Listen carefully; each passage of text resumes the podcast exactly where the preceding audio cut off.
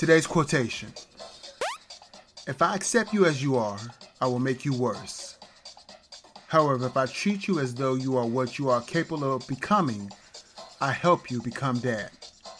A quote by Johann Wolfgang von Goethe. Today's meditation. How often do we treat others as though they are what they are capable of becoming? As humans, it is natural for us to want to be included and feel accepted and loved. It therefore follows that we are inclined to live up to the expectations of those we care about, even if only to receive the favor of them. And when those individuals expect very little from us, we effectively have little reason to give much. On the other hand, when much is expected of us, we have purpose to give much, to grow, to excel, to persevere.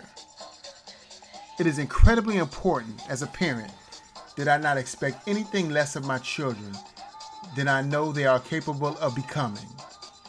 That is why I make it a priority to teach them of the most valuable gifts in life love, compassion, respect, faith, integrity, perseverance. For throughout the course of their journey in life, these things will prove to serve them best in their pursuit to become the person that they are meant to become. Of course, it is important to recognize that we will stumble and fall along the way. We will make mistakes. We will experience failures. And we will let others and ourselves down. But none of those have to define us or the person we are to become. That is up to each of us to define in the choices we make each day. Treat others with respect and compassion, and treat them as you wish to be treated. Above all, respect the potential they hold within for growth and change. They, too, are on a journey in life, and they have unique abilities and unlimited potential to change the world in ways we cannot even imagine.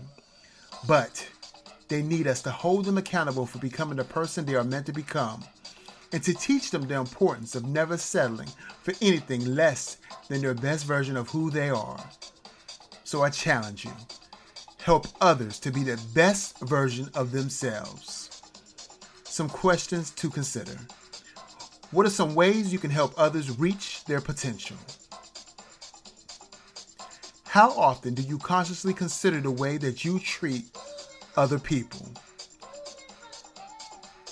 How has your treatment of those you love affected them in a positive light?